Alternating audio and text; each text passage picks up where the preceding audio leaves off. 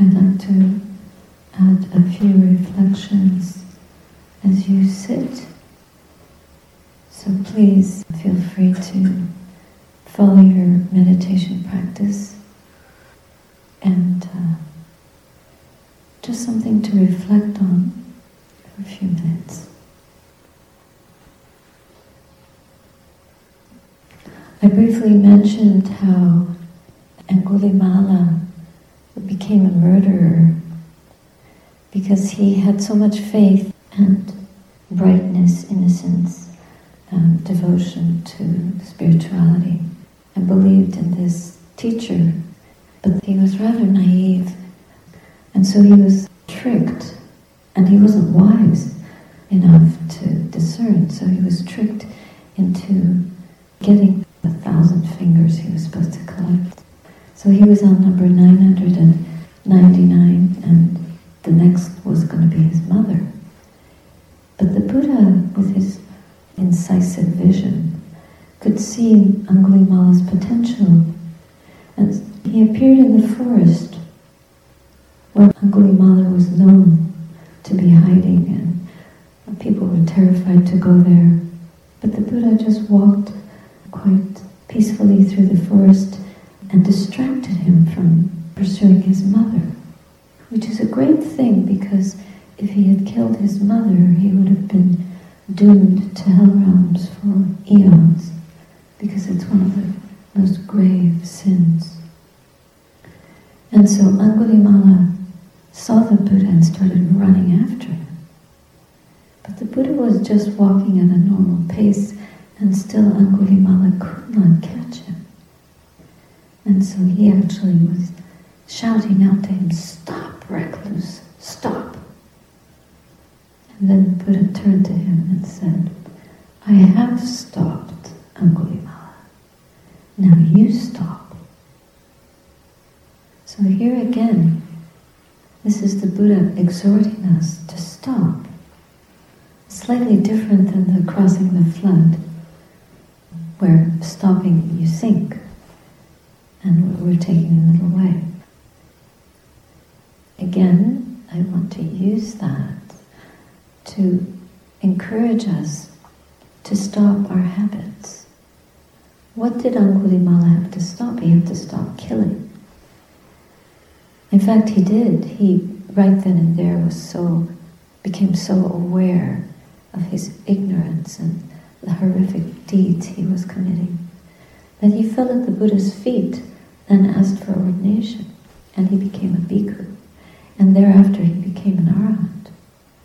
So we must never blame ourselves, because blaming and shaming and being regretful and all that, that doesn't produce a good mind state. It just keeps the brow very furrowed and the heart very contracted in the past. And what we really want to do is open the heart and offer forgiveness through our own understanding, our discernment. Oh no, that is not to be done. Whatever we have done that we feel uncomfortable about, sad about, remorseful over, that brings us to a point of resolution. No, I will not do that again. I will live in virtue. I will take up precepts. I will remove the stains from my heart, the blemishes. I will cleanse from the inside. And this is the point of, in our meditation practice, we stop to review, to see, and to, to know what habits we have been following, what harm we have caused. We know that, we remember that, and then we make a determination, or we promise ourselves to do our best never to repeat that, never to go those ways again, because we see the harm and we want to remove the harm. So in the same way, knowing the causes and conditions for those kinds of behavior, we study the present moment and we try to see how we are harming or impacting consciousness moment by moment through unskillful thoughts, unskillful habits of mind, through not putting in those wholesome causes and conditions here and now. And we do that. We do that by noticing defilements, states of mind, unskillful thoughts, greed and will coming in many forms.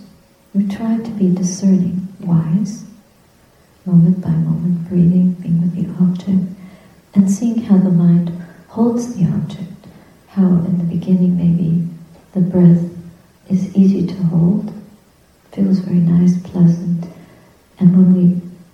penetrate a little more deeply, and we begin to see the contortions, contractions, distortions of perception, and we see the mind unclear and heavy with memories starting to arrive about this deed and that deed, this interaction, those words, faces, images, activities of the past.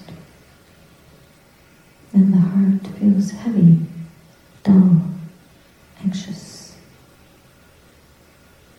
So when this happens, we can bring up metta. Start with just compassion. There was ignorance, there was a lack of clarity, there was a lack of seeing and knowing this is unskillful. So we chose without wisdom. Now we realize and we determine to take the high road, the path of virtue, the path of moral purification. To be ethical, to be righteous, to perform, to act, to live with goodness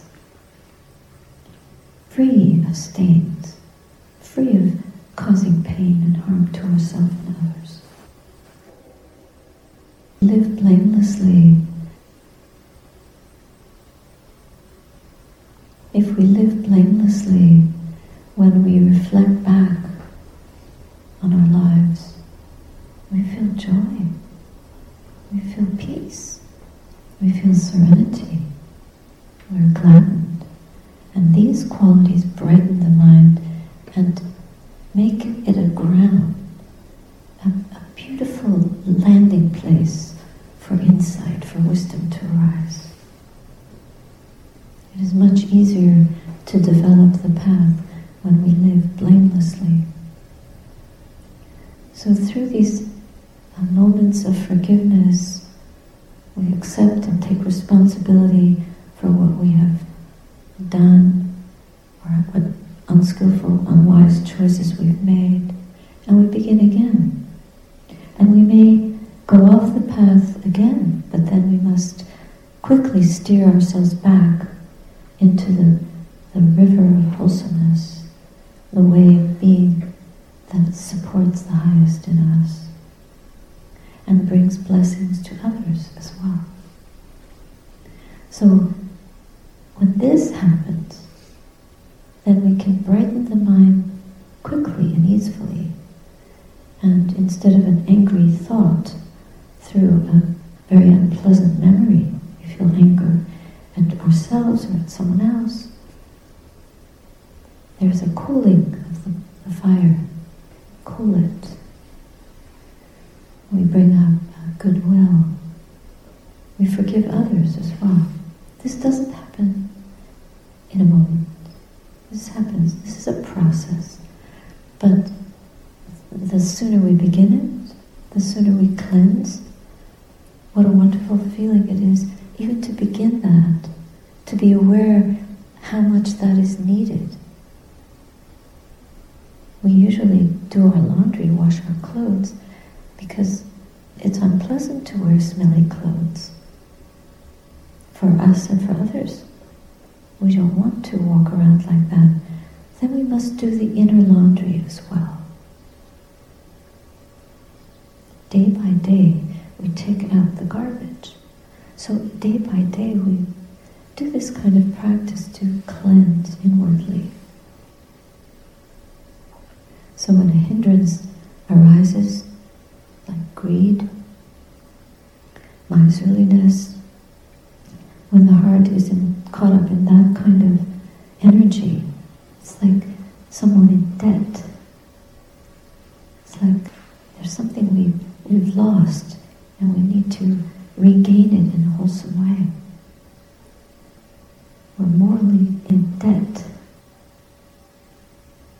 So we try our very best to look for those things in life that we have done skillfully, to gain strength from remembering our virtue, even just a virtuous or a, a good intention, a kindness that we have done to raise our hearts up.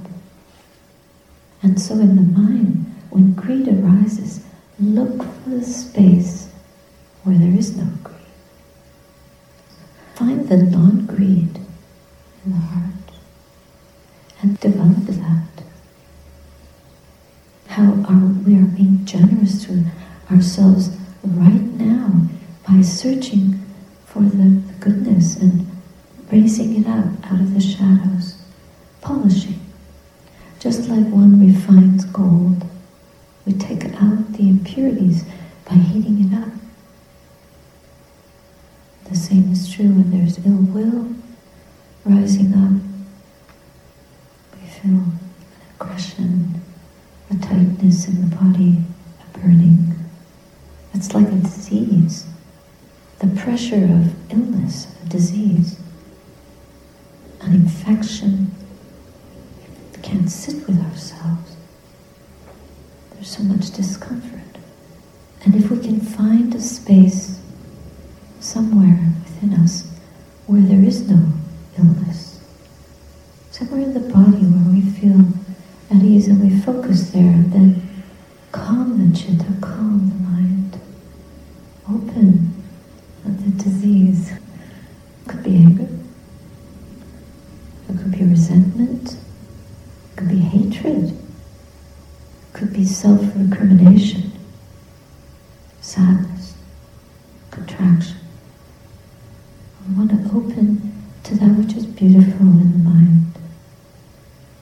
So move to that space where there is goodwill. Think of someone who has been kind to you and feel the gladness of that. Remember uh, a friendship, a teacher, a teaching, trying to move the mind to the place where goodwill is already there, even a seed, and water it. Instead of freaking out over the ill will, there I go again, blaming the one. There's no one to blame. Essentially, we're just creating a person, a solidity, a, a being that we then thrash. But this is ignorance. So when we come to face these hindrances one by one, we can disarm them by resting on the knowledge that this self is empty. It's empty, but we recreate it over and over again with attitudes of unskillfulness and blaming. But rather than blaming, just taking responsibility and in that space finding the goodness. There's no one to hate, deeds. Karmic deeds have been committed, and we want to commit to that which frees us from harm and frees all beings from harm. So rather than a being, it's a beingness. It's a wisdom that we're growing to awaken to what we truly are and what we are not. And if there's a hindrance such as anxiety, restlessness, we can name that. And know this is also due to causes and conditions. A lifetime of giving into restlessness, giving into anxiety. So restlessness is one of the most compelling. Um, look at the world, it's just a mass of restlessness. So then you know this is not mine, it's not my restlessness, it's just, it's a hindrance, it's universal for all beings. Just like Dutch elm disease attacks every elm. It's not because they don't like this elm or that elm, they're just, it's a disease of elms. And these are diseases of the mind or conditions of the mind that we can overcome. And unease or dis-ease, a lack of ease. When you feel the restlessness, the bondage of it, it's like being a slave. The kind of sensation, you can feel it in the body even. Sometimes it's so pungent. So then we look for the place of ease in the heart to counter it, to pin it down and abandon it. The way we, we have these live traps in the hermitage where the insects go in, there's a little trap door that it's transparent, it shuts, and then they realize, oh, well, we can't stay where we are, we have to get out. And so we do that with, with the restless mind. We do just exactly that with our restlessness. We trap it, catch it, see it, ah, there it is, and then abandon it. We life trap it, we let it go. Instead, we turn the mind to the place where there is no restlessness in us any point where we can sit and keep sitting diligently, mindfully, ardently, with gladness, saying yes to staying put, saying yes to stopping. This is a skillful stopping, to being present, committing to the present moment, not the past or the future remembering it's all empty. And the emptiness is to be explored and investigated and understood. Where is the ending of suffering? Right here in my own heart, not in someone else's heart, not outside, not in wandering restlessly and looking for objects to be pleased or looking for experiences to be collected, gathered. But just this moment is all we have. We make the most of it.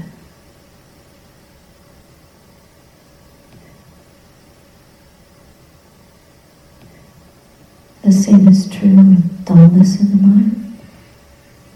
We feel dull and sleepy, tired. There are causes and conditions for this. And instead of being weighed down by them, like someone in jail, can't get out, we open the door, we let ourselves out, and we refresh by knowing, ah, there is good work to be done. Yes, I can do this.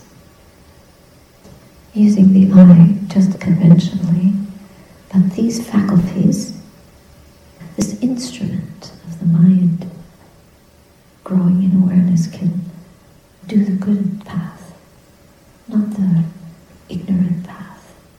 We can walk through this life to gain the true knowledge, to gain freedom from all ignorance, all suffering. That is really a most exalted aspiration. So we open the door of that moment of prison, imprisonment, and we free the mind. We find the, the energy hidden in the body mind by remembering the great work that is waiting to be accomplished. The great realization that is there for us to realize step by step. Where we begin. And as we begin, energy arises because of that, lifting up the heart sun, towards that which can brighten it. The last hindrance of doubt is probably the most difficult to life trap because it's hard to pin it down, it's hard to realize it, hard to discern it. It can be very insidious. It can disguise itself so well. But it comes dressed up sometimes like a subtle dissatisfaction and talking oneself into maybe something else, not this. Maybe I came on the wrong retreat. Or having a dislike for the, the way the centers are organized, or the schedule, or the teachers, or our own practice. Judging, doubting, evaluating, thinking.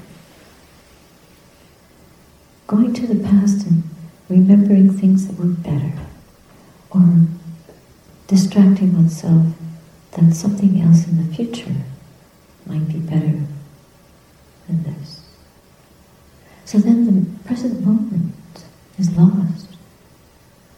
We can't rescue ourselves when we're dreaming about something else, or we're judging what we're experiencing. It's like someone lost in a desert who doesn't know the way out, just keeps imagining there's, there's an oasis right there in front of me, but it's just a hallucination. So that's doubt. Doubt is such a trap. How do you trap the trap? It's very difficult. But we just penetrate with wisdom, sharp mindfulness, very sharp. That looks like doubt. That's just a dream. Go back to the breath. Find the heart where there's a nuance of faith Remember that which set you on the path. Remember the most inspiring point of your life in this direction. The word of a friend that set you back on course. A gift that was given to help your meditation. Something that will shed the doubt quickly or shed light on it so that you can abandon it and go to a place of the heart being inspired and bright. Yes, this is what I've waited for. Now I'm here. Not to waste time, dilly-dally, uh, procrastinate. I won't come to the next city. I, I'll just, yeah, have a rest. No, we put forth the energy and we evacuate the doubt very quickly, as soon as we can, and it'll come back. But we recognize it better and better. We find the place in the heart where there is no doubt, and we grow that. We tell Mara, I belong here. You get out, Mara. Mara's the troublemaker that tries to dismount us from our seat. And we just say no. Like the Buddha touching the earth mudra, hand touching the fingers touching the earth, telling Mara, I have a right to be here. I have a right to be here and to practice. This is like someone lost in a desert who suddenly arrives at a real oasis. It's a little one, but you get a drink, and then you can walk for miles more little bit at a time. So it's finding these places within us where all these hindrances are absent. They're not there. We each have a mixture of suffering and non-suffering, just like this human realm, within us. But the suffering is very compelling because it's noisy, loud, impressionable, impactful. It's tough. We have to. We, it strains us. It tries to weaken us, disable us. And because Mara is so clever, we fall for those tricks. But if we can see through the disguise of the delusion of all that, then within us is the power, the force. We have the strength to evacuate these maligners, to pierce through the masquerade and come to the truth of the way it is.